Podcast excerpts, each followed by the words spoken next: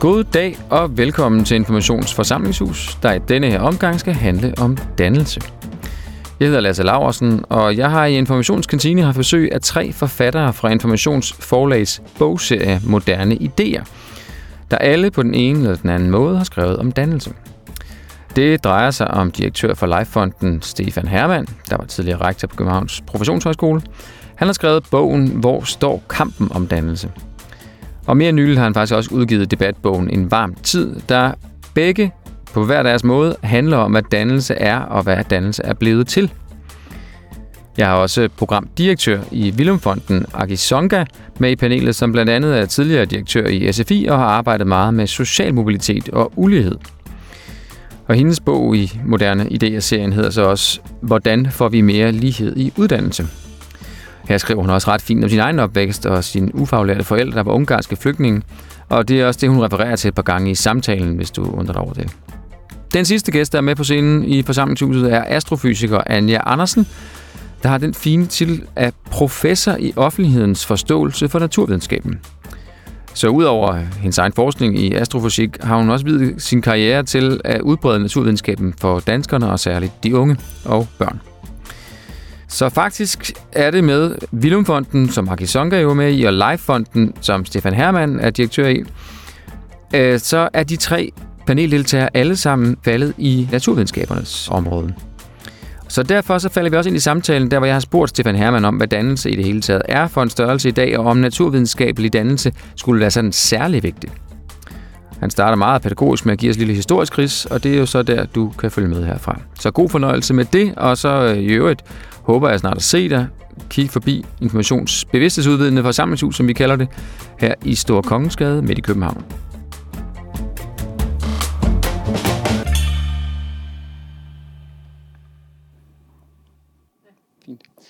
Hvad hedder det? Vi kan lige komme tilbage til måske, at I er jo så alle sammen endt i noget naturvidenskabeligt, kan man sige. Øh, altså, du så også startet ud den vej. Men, altså, men ja, det er som om, synes jeg, i dag, når man taler om dannelse, så der er ligesom mange typer dannelse i spil, når man hører politikere, når man hører jer tale, når man hører... Altså, da jeg voksede op altså, i 80'erne og 90'erne, der var det meget noget med højskoler og højskolesangbogen og sådan noget. Men det lyder som om, at der er mange ting i spil i dag. Og jeg kunne godt tænke mig at høre, om vi kan prøve at komme nærmere os. Vi kan måske starte over dig, Stefan. Nu der senest på. Men så må vi prøve at nærme os, hvad er der for, nogle, hvad er der for en type dannelse i spil i dag? Jamen, jeg, jeg tror, man skal starte med at gå en lille smule historisk til værk, så, så kan man sige, at, at sådan fra det øh, en gang i 1800-tallet frem, så har der været noget, som forskellige steder har kunnet kaldes almendannelse.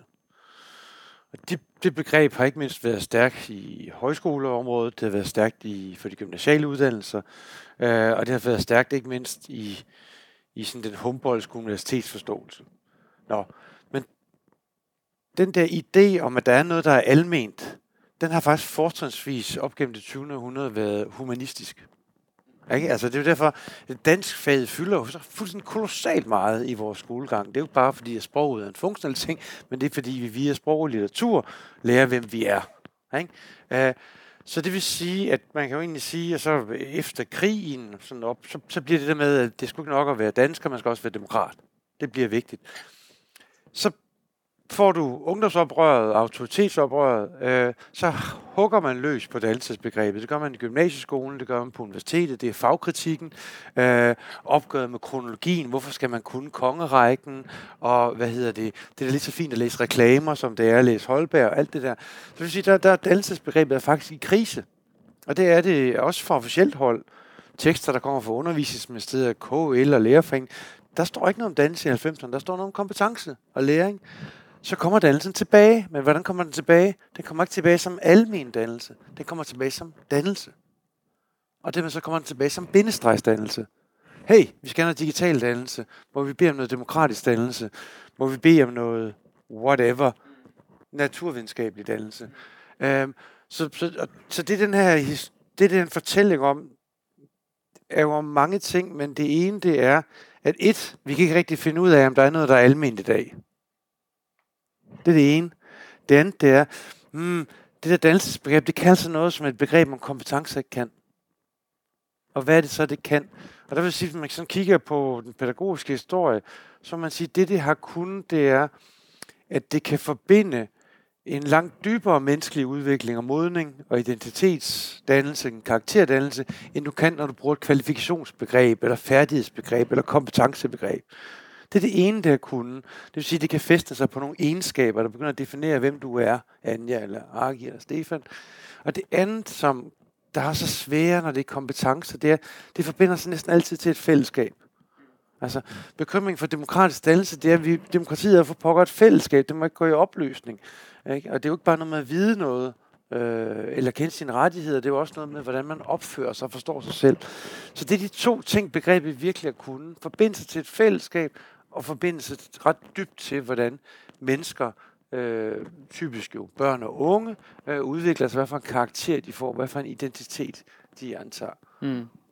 Og jeg er ligesom, jeg tænker, vi alle sammen er lidt ked af det der bindestregsdannelse, mm, fordi mm. jeg synes ikke, der skal ikke være en særlig naturvidenskabelig dannelse eller teknologisk dannelse. Jeg synes ligesom, der skal være noget almindelig dannelse, hvor naturvidenskab og teknologi er, spiller ind på lige fod med alle mulige andre ting, der hvor det er. Altså, fordi ellers så er det jo ligesom så naturvidenskab, det er sådan noget, det er et eller andet herover, og så hiver vi det ind en gang imellem sådan ved festlige lejligheder. Jeg kunne godt tænke mig, at vi bare sådan ind, tager det ind som en del af vores liv, ligesom vi tager litteratur, og vi tager demokrati, og vi har alt muligt, fordi naturvidenskab er også en del af vores demokrati. Der er nogle ting, vi skal tage stilling til, og, og naturvidenskab giver også et andet blik på kunst og litteratur, ligesom kunst og litteratur giver et andet blik på naturvidenskab. Så jeg er enormt ked af den der sådan silogørelse, som måske i virkeligheden har noget at gøre med universitetets silo, og som jo er gået ned gennem skolesystemet, hvor det jo også er sådan lidt, lidt uh, siloagtigt. Ikke? Øhm, men det er jo, ja, det, det er jo en, en, en kamp at tage, også i, i skolesystemet, fordi at man kan jo ikke bare undervise i tværfaglighed, for folk har noget faglighed og sådan noget. Ikke? Så, så der er jo et eller andet skisma der med, mm. at folk skal jo vide lidt om forskellige ting, før man så kan begynde at få det til at spille sammen. Og hvordan gør man lige det, uden at man så bare har den ja. fredskilt? Altså, jeg tænker lidt i forlængelse af det, du også siger, Stefan. Jeg ved ikke, om du kan svare på det, men jeg synes, det er flot formuleret det her med, hvad det, hvordan, hvad, hvordan det forbinder sig til både det, man er, eller det med, altså de, de, de egenskaber, man har, og så et fællesskab. Og øh, det kan jeg sagtens øh, se, og, og jeg er sådan måske lidt øh, øh, ambivalent i forhold til dannelsesbegrebet, fordi jeg kan samtidig godt se, hvordan det er med til, altså hvis man, hvis man faktisk ser et menneske blive dannet, så ser man jo en meget, meget flot proces, og man, man ser nogle, et menneske, der, der virkelig hviler i sig selv, og, og, og, og, og lærer sig selv at kende på en god måde. Samtidig har jeg jo i hele min mit liv. Øh, stadigvæk, mm. vil jeg sige, så oplever jeg jo også, at dannelse bliver brugt mm. til at selektere ja. og slå nogen oven Klar. i hovedet, mm. øh, med at de ikke er dannet. Ja, og det er, det er simpelthen ikke ret lang tid ja. siden, at en bekendt, øh, en god bekendt, jeg har, hun... Øh, sagde til mig et eller andet, jeg gjorde eller sagde, hvor hun så sagde, hold kæft, Aki, du er over 60, og du kan stadigvæk ikke de kulturelle koder ja. eller et eller andet. Ja. Ikke? Hvor at, at det egentlig, og hun er sådan fra, fra lad os bare sige overklassen, og, og det faldt hende egentlig ikke ind, at det var egentlig heller ikke mit mål at kunne de koder, hun synes var vigtige. Mm. Men det ligger så dybt, øh, det her med, at hvis man falder uden for de her, det her kulturelle koder, og de jo så fint masket, øh, og så subtile, og så netop, som du beskriver, din far, der kommer i jakkesæt. Altså hele sådan dresscodes og alt muligt er jo fuldstændig, man skal kunne virkelig meget. Og min erfaring er, at både mig selv, og jeg kan se mange af de unge, der kommer fra andre kulturer i dag, altså etniske minoritetsunge, det er jo det, vi bruger alt krudtet på. Det er jo ikke at lære det faglige øh, piece of cake. Det er det der med de kulturelle koder, øh, og det at blive opfattet som et rimelig dannet menneske, der er alt afgørende for, hvordan man så i øvrigt klarer sig senere hen. Ikke? Og den der, det der med dannelse som en selektionsmekanisme, hvor passer det ind i din historie? Ja, for det er vel også et magtsprog. Ja, ja, men det, det passer så fint, fordi altså, det, der, det, det, der irriterer nogle gange ved pædagogikken og pædagogisk intellektuelle, det er, at man får en fremstilling af dannelse som noget, der er, er hvad hedder, næsten født ud af sådan himmelsk åbenbaring af, hvordan mennesket kan udvikle sig i Guds, eller demokratiets, eller humanitetens billede, men, men altså fra opkomsten af, af altså begrebet om bildung og allgemeine bildung, der er det, det, det er magt. Mm, mm. Altså, det, det er magt, øh, og det er forskellige hegemonier, der har kunnet styre, hvordan det der dannelsesbegreb har fået fylde. Øh, og, øh, og det er så også en magt, som er en social udgrænsningsmekanisme. Og derfor så, så jeg, jeg, jeg bifaldt egentlig enormt meget, både reformpædagogikken og socialisationsteoriens tæskenløs på dannelsesbegrebet i 60'erne og 70'erne, fordi der gjorde man opmærksom på det der, som, som Agi øh, gør opmærksom på nu her, som I begge to har gjort opmærksom på i jeres biografi. Øhm, så det, det synes jeg er enormt vigtigt. Jeg tror dog, at det er vigtigt at fastholde, at i et, øh, i et, altså i et samfund, øh, som har forpligtet sig til gennem nogle fælles skattefinansierede institutioner, at der må man have en eller anden idé om, hvad det er, vi burde have til fælles. Øh, og, og måske meget mere i dag end på det tidspunkt, hvor, hvor altså man kan sige, i, før 68, der troede autoriteterne jo, de var naturgivende. Man kan sige, post 68, og de danske forståelser, vi har fået, der er jo næsten heller ikke nogen, der har ville være ved at de måtte betyde noget, ikke? Altså, øh, så, så det er nogle gange, så, så er jeg helt enig i magtkritikken, men vi er også nødt til at håndhæve det her, og så er vi nødt til at have en pædagogik og nogle institutioner, og nogle læger, og nogle rollemodeller, som så forvalter det her med betydelig selvkritik og åbenhed over for, hvordan de distribuerer sig, øh, hvad hedder det, ulige. Og noget af det, som jeg har sådan kastet mig ind i kampen for, det er faktisk ikke mere så meget de ting, vi lige har talt om, men det der så er vores fælles anlæggende på en eller anden måde, det er at sige, det er fandme da, det er da absurd. Det er da fuldstændig fuldkommen absurd, at vi står på det, som Giddens, den britiske sociolog, kalder fuldstændig uncharted territory i human history. Og den naturvidenskaben, den grønne omstilling, alt det, det fylder intet i de politiske ambitioner for det pædagogiske område. Måske maks noget med nogle flere skal læse til ingeniør, vi skal have nogle klimaerhvervsskoler. Det fylder intet i vores idé om menneskelig myndiggørelse. Det, det er jo helt vildt. Fordi efter tabet af Norge, de slesvigske krige, så vendte vi os jo mod skolen. Nu skulle vi være danskere, ikke? Mm-hmm. Efter krigen, hvor Hitler kom til, ved et demokratis hjælp, så vendte vi os mod skolen, ikke? Efter 68, hvor ting var ved at gå i oplysning, så sagde vi, kan skolen, øh, hvad hedder det, skabe noget robust ud af det der anarki? Og hvad gør vi nu? Vi ikke, ikke rigtig noget. Vi forkorter uddannelserne. Ja, vi forkorter mm. uddannelserne. Der kommer et skoleudspil, der nævner slet ikke. Naturfagene fylder 10% af spillepladen i folkeskolens timer. Ja, for det er lidt noget andet måske, men jeg, jeg har jo lagt mærke til, altså i den politiske debat, med særligt måske Mette Frederiksen og Mathias Tesfaye, der er, der er jo også en særlig form for dannelse i spil, eller rettere sagt lidt fraværet af det i virkeligheden måske i virkeligheden, eller hvad, hvordan jamen, den, ser du stikker frem i det? Jamen, jeg synes, de laver to-tre kritikker af det, der måske har været toneangivende dannelsesbegreb omkring toneangivende aktører i folkeskolen. Den ene kritik, de laver, øh, det er, at de siger, jamen, er det her egentlig blevet sådan en discountudgave af åndens dannelse? Forstå på den måde, at vi sidder og skriver synopser i et væk, og kan lide forfatternavn af, men man er faktisk aldrig kommet i dybden. Ikke? Alt for abstrakte mål, alt for hurtige gennemgang, alt for meget stof, og praktiske fag, der ikke fylder en skid. Det er den ene kritik, de laver, ikke? Mm. Øh, og det er derfor, hun kommer til at tale sådan lidt Torvald Stavning, øh, statsministeren, fordi det er ånd over for hånd. Øh, men det, der jo bliver væk i den ligning, det er, at det er også hum over for TechNet. Mm. At der er jo ikke nogen ambition i udspillet i den forståelse på at sige, Gud, naturvidenskaben, naturen må faktisk fylde noget mere i vores børns opvækst, i deres almene øh, dannelse. Så det sidste, de gør, og der er jeg faktisk lidt enig med dem, øh, ikke mindst ud fra et socialkritisk synspunkt, det er, at de siger, at dannelse og det at modnes og myndiggøre som menneske, det er så at lære at bestille noget. Det er ikke bare at synes, det er ikke bare at forme sin identitet, det er faktisk også at arbejde. Og det er det, som Kåre Bæk, øh, Dybvad Bæk, så forsøger at give male på sin helt egen fasong. Og det er jeg enig med dem i, fordi det har været fraværende i, i dansk pædagogik, hvor alt har været frigørelse.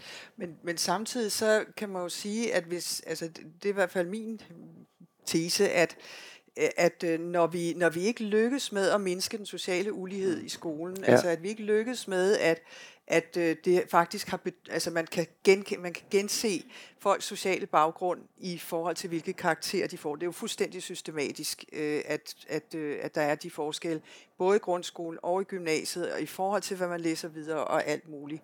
Øh, når det ikke lykkes, så er det jo blandt andet fordi at vi ikke har taget ordentligt fat om at det underliggende dannelsesbegreb, der alligevel er Øh, blandt lærere og, og, øh, og i den kultur, der er, den, den kan kun se et middelklassebarn eller et, et, et veluddannet barn. Den kan ikke se et, et øh, barn, der kommer fra en, en, en anden kultur som dygtig eller som øh, myndig eller som alt muligt andet. Og, og, og at, det, det, altså, at det er jo selv samme fravær af egentlig ikke fravær af dannelse, men, men netop fravær af refleksion over, hvad er det for et dannelsesbegreb, vi arbejder med, der skaber den ulighed, eller der vedligeholder den i hvert fald. Den skaber den måske ikke, men som jeg, jeg vil jo sige, jeg vil, jeg måske snart sige, Agi, at du på den ene side har en dobbelt situation, hvor du faktisk har et fravær af et afklaret dannelsesbegreb i grundskolen. Samtidig så har du en uvane ved, uden du selv kan se det,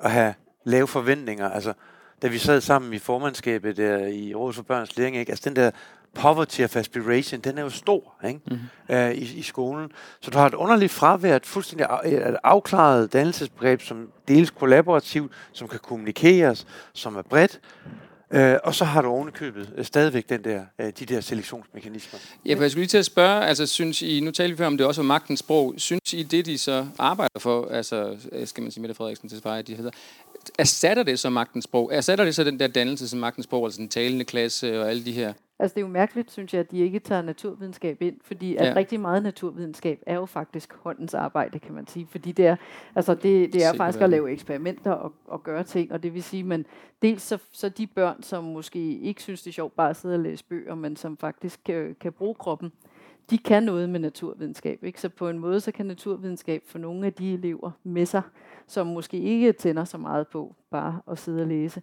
Og så får man jo også øh, brugt hånd, og så er det jo super sjovt, hvis man får lov til at lave forsøg. Ikke? Så jeg, jeg, og, og, og hvis man er god til det, så bliver man også en god håndværker. Altså, så jeg forstår faktisk ikke, at man ikke på en eller anden måde har fået lavet meget mere naturvidenskab øh, i skolen. Altså, fordi det, det tænker jeg, det vil løse det hele. Og jeg tænker, at det måske skyldes politikernes egen manglende indsigt i, hvor spændende naturvidenskab er. Ikke? Og det, det er jo der, hvor man har lyst til at sende dem nogle bøger og også gøre det, men jeg tror ikke, de læser dem. Jamen, øh, jamen jeg, jeg tror, du har ret i det, Anne, men jeg tror egentlig også, at altså, naturfagenes og teknologiens og naturvidenskabens fortalere er nødt til også at øh, gribe i egen bar. Det, der har været øh, humaniora og senere de samfundsvidenskabelige øh, discipliners kæmpe trick og kæmpe gevinst, det har været, at de har kunne forbinde deres fag med frihed og fællesskab. Så når, når, når naturvidenskaben og teknologien står og siger, at det skal I kraften beskæftige jer med, fordi så kan I lave nogle dimser, som vi skal leve af at sælge, så bliver det forbundet med nødvendighed og ikke med frihed. Det vil sige med, med kompetence, kvalifikation og vækst, og ikke med menneskelig myndiggørelse, karakter og identitet. Uh, øh, altså det er jo tankevækkende. Altså jeg kan også godt huske, øh, hvad hedder det, øh, hårdt som undervisningsminister. Så Første gang. Tilbage. Ja, han har været der var jeg dem, ung, ikke? det flere gange. Ikke? Men øh, ja, jeg har prøvet det flere gange, da jeg arbejdede for ham også som embedsmand. Øh, så han kraften været der hele tiden. Men, men det der med, han prøvede jo, altså, altså nærmest alle siden Bertel Hårder har prøvet at slå... Naturvidenskab ihjel. Nej, modsat. De har prøvet at slå samfundsfag ihjel. Øh, alligevel, så var det sådan, at halvdelen af væksten i første prioriteter til universitetet de sidste fem år, det er gået til de samfundsfaglige fakulteter. Halvdelen af væksten. Der er sket en stigning også på, på, på tech og nat i et vist omfang, men det er jo helt vildt, at det fag, også man har prøvet at slå det ihjel i gymnasiet mange gange, det bliver ved med at suge de unges interesse, og det betyder, at jeg tror, at vi må nødt til at spørge, hvad pokker er det? Og selvfølgelig har det noget med grundskolen at gøre, men det har også noget at gøre med fagenes egne strategier i forhold til at virke betydningsfulde for frihed, karakterdannelse og fællesskab. Øhm, altså teknikerkommissionen i 56, der bliver nedsat, øh, altså siden den, der har alle, alle betydende interesser vil have flere til at læse ingeniører og, hvad hedder det, og alt muligt. Altså, det er jo ret vildt egentlig. Mm-hmm. Og de der fag, som ikke har haft det danske industri i ryggen, eller øh, regeringsbærende partier, de er bare vokset, og hvis de ikke er vokset, så er det fordi, de er blevet politisk begrænset. Altså, jeg, jeg tænker, at, at der er nogle gode takter i forhold til at, at tænke de praktiske øh, elementer mere ind. Og måske, altså man kan sige, jeg tror alligevel, at blandt andet altså, fonde som, som dem, vi arbejder for, har faktisk bidraget til, at naturvidenskab fylder mere nu, øh, end de, end, end Men de i folkeskolen timetalsmæssigt fylder det jo mindre end ever. Hver gang der er en reform af naturvidenskab i folkeskolen, så ender man med et lavere Ja. timetal. Ikke? Ja. Altså det er jo så lidt, man tænker, hvordan skal det styrke? Altså Ja. der, der er jo noget med lineært sammenhæng mellem, hvor lang tid man bruger, og hvad man får ud af det. Ikke? Det, er ikke, det er ikke sådan, at hvis man bruger uendelig lang tid, så bliver det uendelig bedre, men, men der er jo i hvert fald lige starten. er det. Men, det, men, men man kan sige, der, altså, jeg, synes, der er gode takter i forhold til det med at tænke det mere praktiske Mm. ind. Altså, at, at der er en praktisk dimension. Det er jo en anden ting, man virkelig kan undre sig over dannelsesbegrebet, hvis man, begrebet, hvis man virkelig sådan lige kigger på lidt udefra, og tænker, at det handler, som du siger, øh, Stefan, jo også rigtig meget om, hvordan man forbinder sig med verden, hvordan man forbinder sig med noget stof.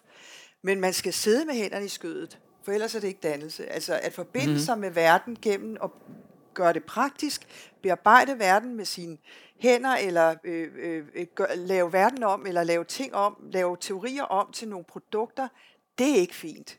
Så det er også dybt underligt, at, at det er kun dannelse, hvis man virkelig bare sidder og kun er hovedet. Det så, øh, og, og der kunne man, der, men, men altså, så derfor kan jeg godt lide det der med, at man arbejder mere med Øh, og, og få det praktiske mere ind. Det er super svært, og der er enormt meget, altså, det er ikke sådan særlig veldefineret og alt muligt andet.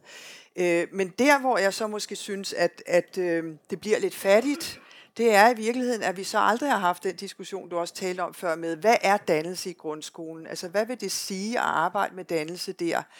Øh, og øh, måske sådan folde det lidt ud og sige, at måske handler det noget om at forholde sig analytisk til nogle ting, og forholde sig empatisk til nogle ting. Altså prøv ligesom også at få de der egenskaber, du tager, startede med at snakke om, få det sådan lidt tydeligere frem, at det faktisk er det, det handler om at kunne øh, arbejde sammen med andre, være sammen med andre osv. Så, så hvis man kunne koble altså øh, en mere sådan, øh, hvad skal man sige, udfoldet, udfoldet forståelse af, hvad dannelse er i grundskolen, med det mere praktiske, så tror jeg alligevel, man kommer et stykke, selvom jeg selvfølgelig også Men det øh, kan- bifalde. Det er helt enig med det. Jeg, jeg, hvis vi skal blive ved de der opmuntrende ting, som vi jo ellers, vi tre i hvert fald beskæftiger os med, så kan man sige, at der pågår jo en ret stor fornyelse af naturfagsundervisningen, både i, i grundskolen og i gymnasiet, kvæg en lang række aktiviteter, blandt andet, som I har sat i gang, Arki, men også det, vi laver i Livefonden, øh, som faktisk er, er, er den der undersøgende, motiverende, varierede, undersøgelsesbaseret naturfagsdidaktik, og meget tyder på, at det rent faktisk virker. Men det er så på en lille spilleplade, som du også øh, istemmer, øh, Anja. Jeg tror, hvis man skal sætte det... Jeg ved ikke, om nogen af jer kan huske ham der øh, Clintons arbejdsminister, den store Reich. økonom, Robert Reich. Han sagde på et tidspunkt, det skulle egentlig meget godt se, han sagde, at man kan, man kan beskæftige sig med tre ting. Man kan beskæftige sig med symboler, mennesker eller ting. Og kan man sige, at vores dannelsesforståelse i Danmark har utrolig stærkt været orienteret mod at beskæftige sig med symboler og mennesker, men meget lidt med ting. Ikke? Og her så tænker jeg så naturen også som en ting, hvis man må være så fræk. Øh, og der er behov for, at vi får det genindskrevet, fordi vi kan jo ikke, både fordi det er gode i sig selv, men vi kan jo ikke, øh, vi kan jo ikke, altså vi kan jo ikke konfrontere vores, vores ødelæggelse, altså vores ødelæggelse af den der fælles natur kan jo ikke alene fikses ved, at vi mirakuløst får en eller anden CO2-fangst, eller kan opfinde laks eller nye arter. Altså, der er nødt til at være en menneskelig myndighedsdimension af det. Og det er derfor, dannelsesbegrebet er vigtigt. Men er det ikke også, trods alt, hvis man skal give øh, regeringen noget credit, det som Tesfaye i virkeligheden vil, øh, med sin, sin revision af læreplaner, mm. hvor at den praktiske, altså den øh, omsættelsen af teorien til noget praktisk, faktisk ja. skal være en del af alle fag. Det kunne man godt, den kunne man godt give ham. Altså. Ja, men jeg er bange for, at det bare bliver en pædagogisk, øh, pædagogisk forandring, som måske er rigtig fornuftig. Nu får vi jo set, det er jo sådan en læreplansrevision. Men øh, jeg hører dem bare ikke nævne Mm. naturfagene og teknologiforståelse, øh, som så mange stærke aktører har samlet sig om de senere år. Lige fra aftagere, fagforeninger, læreruddannelser, forskningsmiljøer på universiteterne, fonde, er jo sådan klemt ned i at blive noget sådan lidt, øh, nogle få timer, måske lidt rundt omkring, øh, selvom teknologiens betydning er helt afgørende, og må være afgørende at mestre, kritisk, men også kyndigt som menneske. Så jeg er sådan lidt, jeg har sgu- jeg har sgu svært ved at se det helt, men jeg har ikke opgivet håbet. Mm. Nej, fordi jeg skulle lige sige, det, det, her- de, jeg hører dem faktisk heller ikke sådan nævne dannelsesbegrebet, i hvert fald ikke med ord, og, og, og man kan sige, nærmest tværtimod, synes jeg, øh, har jeg lagt mærke til, at det sådan er, hvad skal man sige, ved at understrege hele tiden håndens arbejde, eller, øh, eller solsuerne, eller sådan at ophæve, hvad hedder det, at de ikke behøver en gymnasial uddannelse, det er vigtigere, det de laver med de varme hænder osv.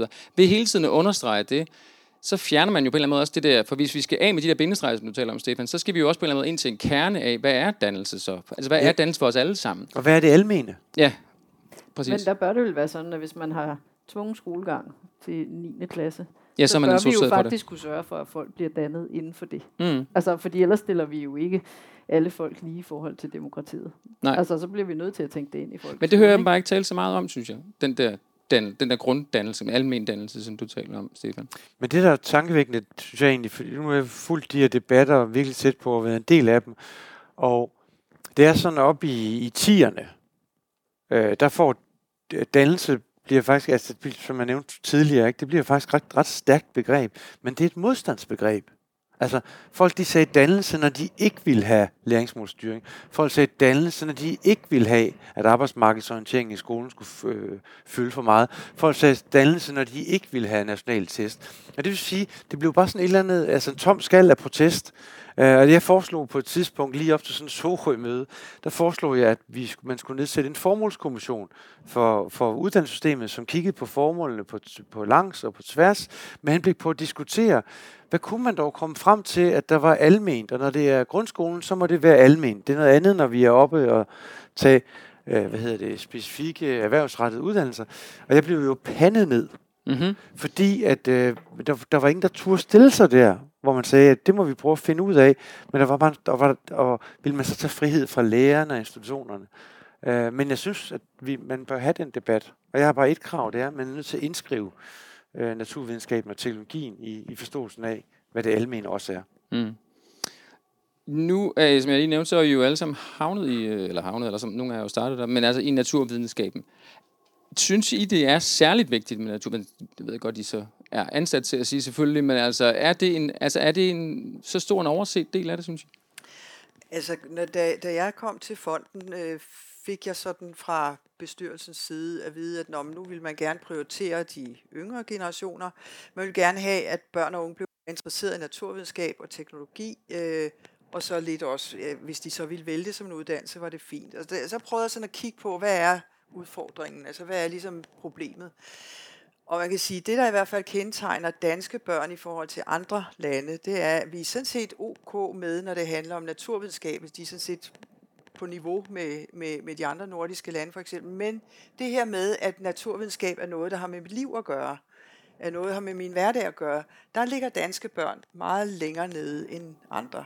Så øh, det, det var sådan den ene mm. observation. En anden observation var, at ja, at undersøgende virkelighedsnær undervisning i den grad er motiverende, og at naturfagslærer jo ikke, altså i grundskolen, ikke nødvendigvis altid praktiserer noget af det eksperimenterende, som du også fremhæver som det særlige ved, ved naturvidenskaben. Og så at, øh, at det lykkes os jo øh, at, øh, at fravriste pigerne interessen for naturvidenskab og teknologi, når de bliver sådan 13-14 år, øh, er der også mange undersøgelser, der dokumenterer. Så på den måde, så synes jeg, at mm. øh, ja, øh, der er, er behov for at styrke naturvidenskab. Der er behov for øh, at styrke den der, og det er jo det dannende, altså at naturvidenskab er en virkelig, virkelig vigtig del af vores allesammens liv, at, øh, at vi øh, har en grundforståelse af, øh, hvad det er, der gør os til mennesker, og hvordan vi er placeret i universet osv., øh, og at vi, at vi forstår, hvordan det hænger sammen med samfundets indretning. Så på den måde ser jeg det som et dannelsesprojekt, som, som en del af dannelsen, så, så absolut mm-hmm. er der behov for det. Der er også behov for at styrke den musiske og den kreative. Der er behov for mange ting i skolen, øh, synes jeg også, man skal sige. Så, så, så øh, det, der måske ikke er behov for, det er egentlig dansk og matematik, øh, som, som der er virkelig meget af. Men, men, men stadigvæk, så, så, vil, altså, så, så jeg synes egentlig også, der er behov for, øh, for det andet. Altså det med at styrke det kreative, det musiske, den skolegang, du, du beskrev, du havde haft. Øh, øh, men det, må, det, det er jo så øh, ikke det, som, som vi i min fond i hvert fald beskæftiger sig med. Nej. Nej, for jeg skulle også nu går mine børn selv på en lille skole, ikke? Og tror du ikke også, den der slædehund der, tror du ikke også, den var med til at give dig en eller anden form for ballast til det, du så en, øh, havnede i på en eller anden måde? Jo, altså jeg Spørger tror, altså der på den internationale skole, fordi det var jo så det, jeg havde lært på lille skole, ikke? Man, havde, man lærte jo sådan meget at analysere ting og snakke om ting, og, og man troede jo på, at man, man havde en stemme, og man kunne sige noget. Altså det var jo det, de kunne på lille skolen, ikke? At vi havde lov til at sige noget, og vi blev hørt, og, og så man praktiserede jo simpelthen demokrati i, i hverdagen, i praksis, og jeg gik også i en klasse med 14 elever, så det har også været meget nemmere at være en af, altså være vores lærer, tror jeg, øh, trods alt, end hvis man havde et stort hold. Men, men det jeg jo kunne se i, i det, på den internationale skole, det var, at mine, mine klassekammerater, de havde jo ligesom været i det der system, siden de var 3,5 eller sådan Mm. noget, ikke? fordi man starter jo tidlig i skole i det engelske system. Og, øhm, og de var bare kørt trætte af hele tiden at skulle præste, præ, øh, præstere og have karakterer og sådan noget. Så de brugte faktisk al deres kreative energi på at finde ud af, hvordan kan jeg bestå den der surprise quiz om mandagen, uden at læse bogen. Mm. Altså, og hvor jeg bare sådan sad og mobbede og tænkte, det er meget nemmere at læse bogen, end ligesom at bruge al den der energi, som de brugte. Mm-hmm. Jeg tror simpelthen, det var fordi, de ikke fik udlevet deres kreativitet. Men jeg havde jo netop fået udlevet det, øh, og, og gjorde så ting i min, min fritid, så, så jeg synes faktisk, at det var enormt interessant så at boge den på det tidspunkt. Ikke? Så derfor er jeg jo også meget stor tilhænger af rigtig mange ting i Danmark med, at børn går i børnehave i lang tid, at vi ikke gør, ligesom man gør i England og Irland, og sender dem i skole, når de er fire år, så skal de sidde stille og lytte til en eller anden lærer. Det mener jeg jo nærmest er at øve vold. Altså, Ja. og det går jo heller ikke særlig godt i England, så der er jo ingen grund til at følge den model, kan man sige. Det gør også ud fra noget, du ved en masse om, men i forhold til social mobilitet, er det vel også en, en faktor, han er eller et, et godt værktøj. Hvad er? Almen dannelse, eller den, den samtale. Jeg må jeg ikke spørge Aki om noget, fordi jeg har Jo. faktisk en idé om, at hvis man tog folkeskolen, og ligesom kørte den lidt, altså lidt ligesom Lego, som jo også på et tidspunkt besluttede sig til, at nu skulle de ikke lave tøj og forlystelsesparker, de skulle lave legoklodser, for det var det, de var gode til. Og man ligesom tog folkeskolen tilbage til, at det folkeskolen skal, det er, at den skal, den skal lære børnene noget uddannelse. Og så kan det være, at man skal give tilbage til forældrene, at de skal lære at cykle og sikker sex, og jeg ved ikke, hvad folkeskolen ellers skal tage sig af, som man kunne sige, måske hører det til i, i familierne, ikke?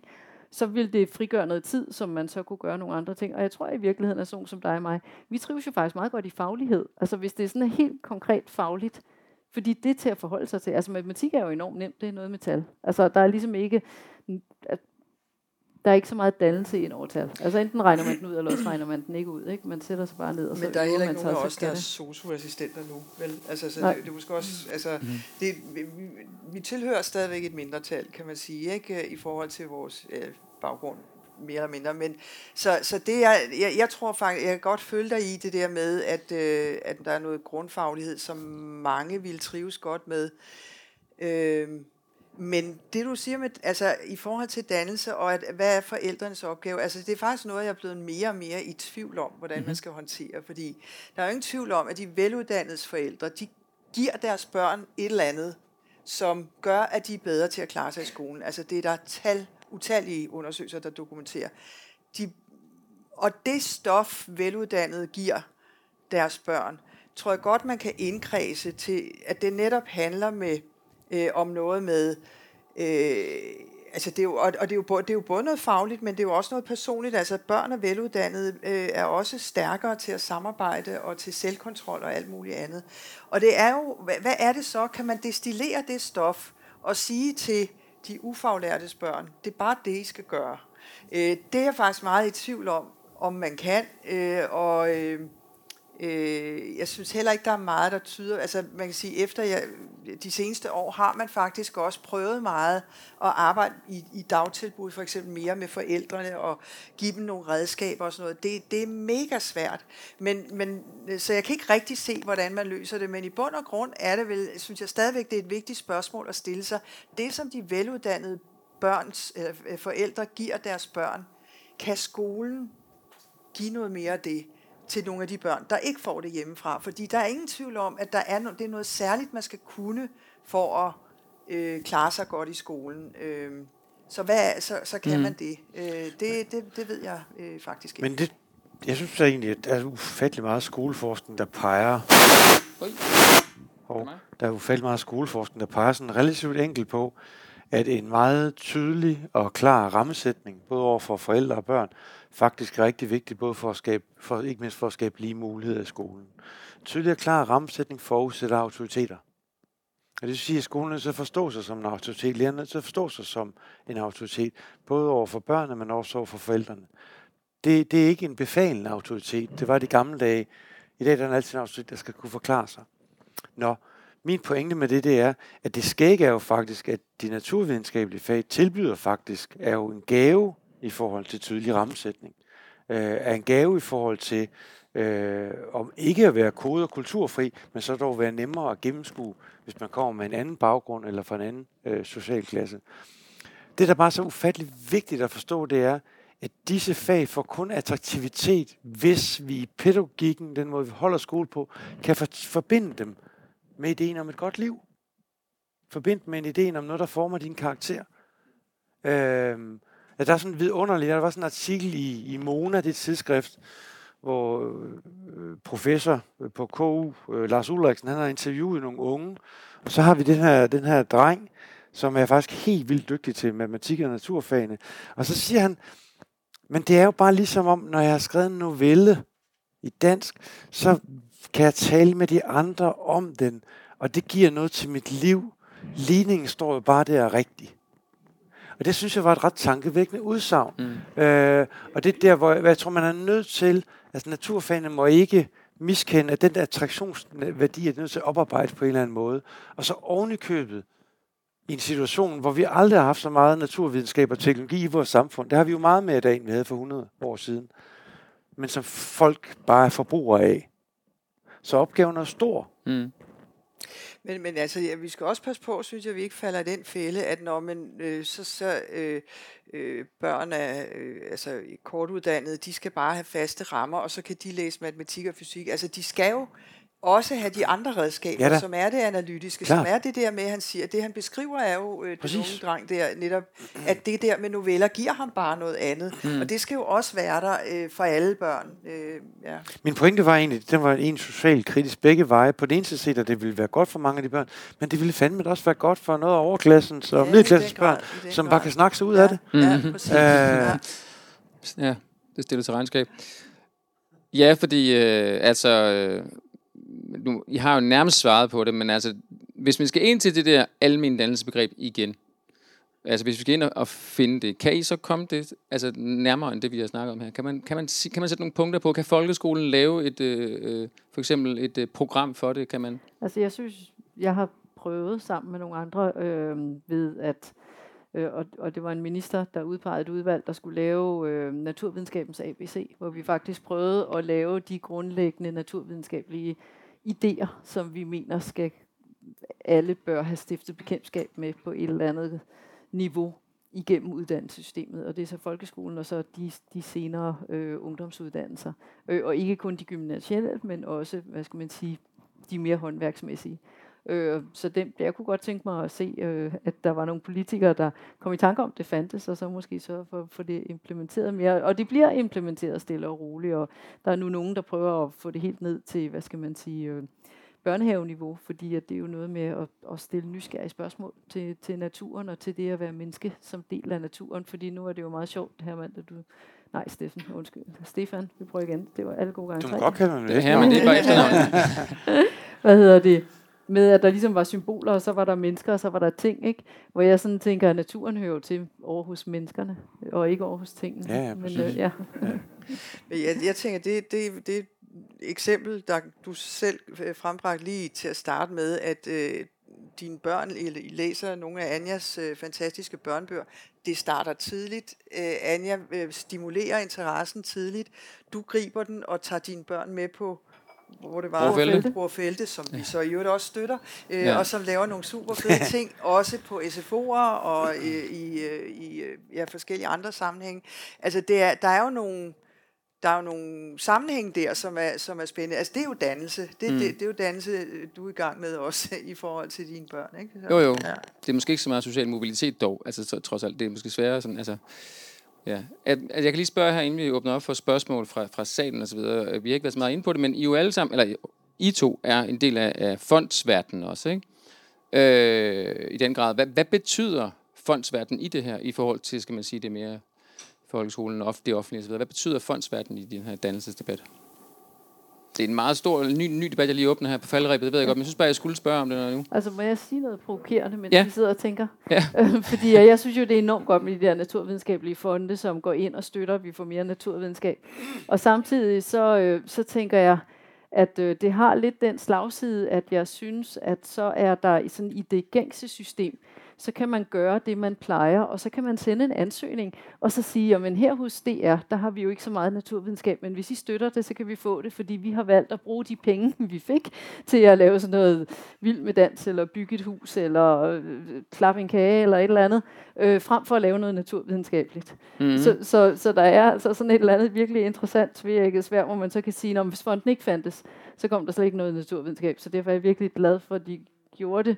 Men, men jeg er egentlig også bange for, at det kan blive sådan lidt en sovepude, hvor man så tænker, om så kan vi gøre det, vi plejer, det behøver vi ikke, og så skal I komme med nogle ekstra penge, og så gør vi så lidt ekstra, sådan, og som det, ikke bliver masseret ordentligt ind i den oprindelige idé, men bliver sådan noget lidt add-on. Vi sætter en lille rosin her, og som vi sender på DR2 Jeg vil også skynde mig, at det, så kan vi sige, det, så har vi haft noget naturvidenskab. Ikke? Og, det, og det er noget, vi diskuterer jævnligt, vil jeg sige. Ja, ja det, kan jeg det, er, det er den store skræk, at vi i virkeligheden bare, øh, hvad hedder det, øh, Øh, øh, putter nogle penge i noget, som, som egentlig skulle have været der i forvejen. Ikke? Så, altså, jeg vil sige, og der er masser af dilemmaer forbundet med det.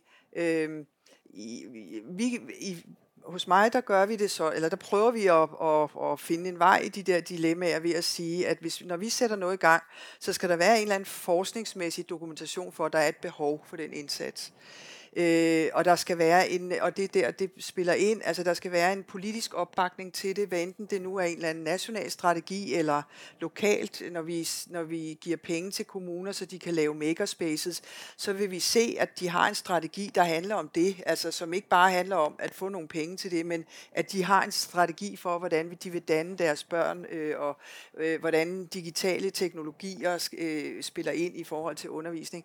Så, så det skal, der skal være en politisk opbakning, opbakning, der skal være forskningsmæssigt belæg, og så skal dem, der skal arbejde med det, de skal føle, at det er vigtigt. Så lærerne øh, og eleverne og forældrene, hvem nu er, de skal opleve, at det her er noget, vi, vi gerne vil.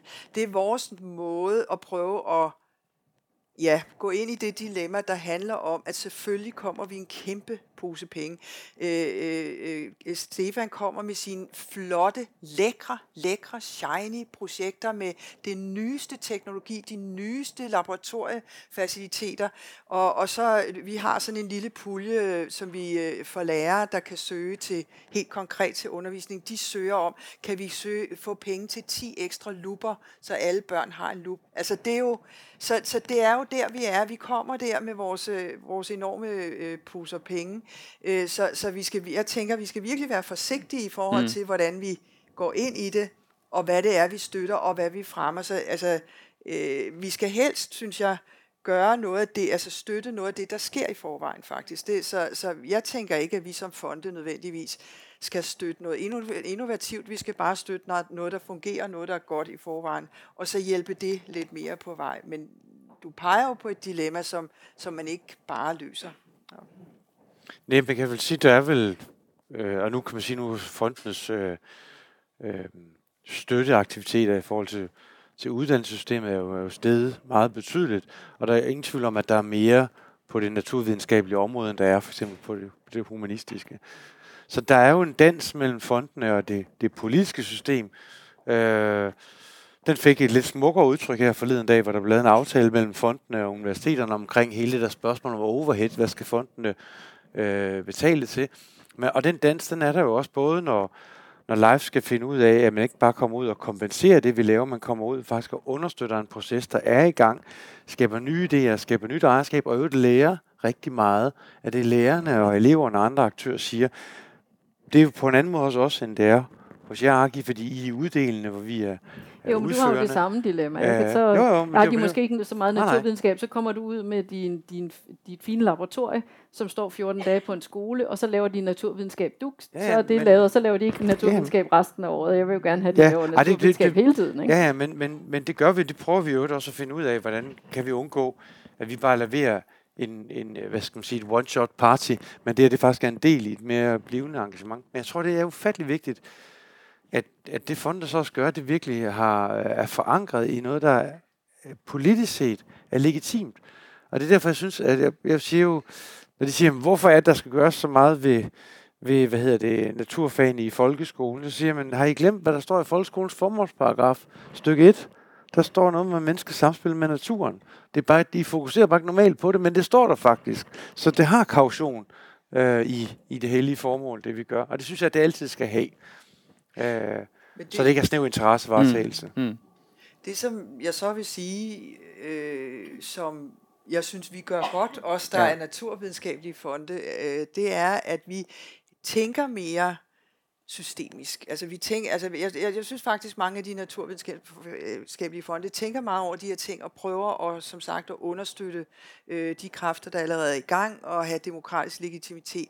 Hvor jeg oplever, at nogle af de sociale fonde, de er meget opsatte på, at det offentlige virker ikke, nu skal vi lave noget nyt, noget innovativt, øh, og, og så laver vi det, og så putter vi, så skal det ind igen i systemet. Øh, og altså for eksempel, så, så hører man jo aldrig en øh, sociale fonde snakke om, at at øh, det er et problem, at der er for øh, få mænd i SOSU, eller øh, for få øh, øh, ja, med sygeplejersker, der er mænd osv. Det, det, det optager dem ikke, hvor at naturvidenskabelige fonde er faktisk ret optaget af også at tage den forpligtelse på sig, at, at vi skal også gøre det mere interessant for, for, for de, de køn, der nu ikke interesserer sig for naturvidenskab. Men, så, så der er også, altså det synes jeg trods alt, vi, vi faktisk øh, gør godt, hvis jeg sådan skal. Og I er også gode til at måle på det. Ja. Ikke? Ja. Altså ligesom sige, hvad virkede så, og hvad virkede ikke, og hvad blev egentlig bare projektitis, for det kan der jo også hurtigt gå med sådan nogle fonde. Ikke? Mm. At, at på den måde er det jo godt at gå ind og understøtte noget, der er der, fordi ellers så bliver det bare sådan et eller andet. Og så var de heldige, de der børn, der lige var der de tre år. Men ja. dem, der så kommer året efter, ja, der er det væk, ikke?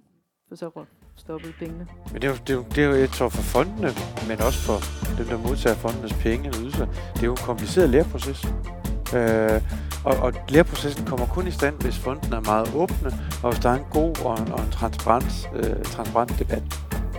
Jeg skal også skynde mig at sige, at øh, Dagbladet Information, som vi jo sidder på, de får, det ved Stefan jo, en, en stor del af, af vores naturvidenskabelige dækning i hvert fald, ja. øh, fra fond. Øh, der, lave, der er mange millioner der.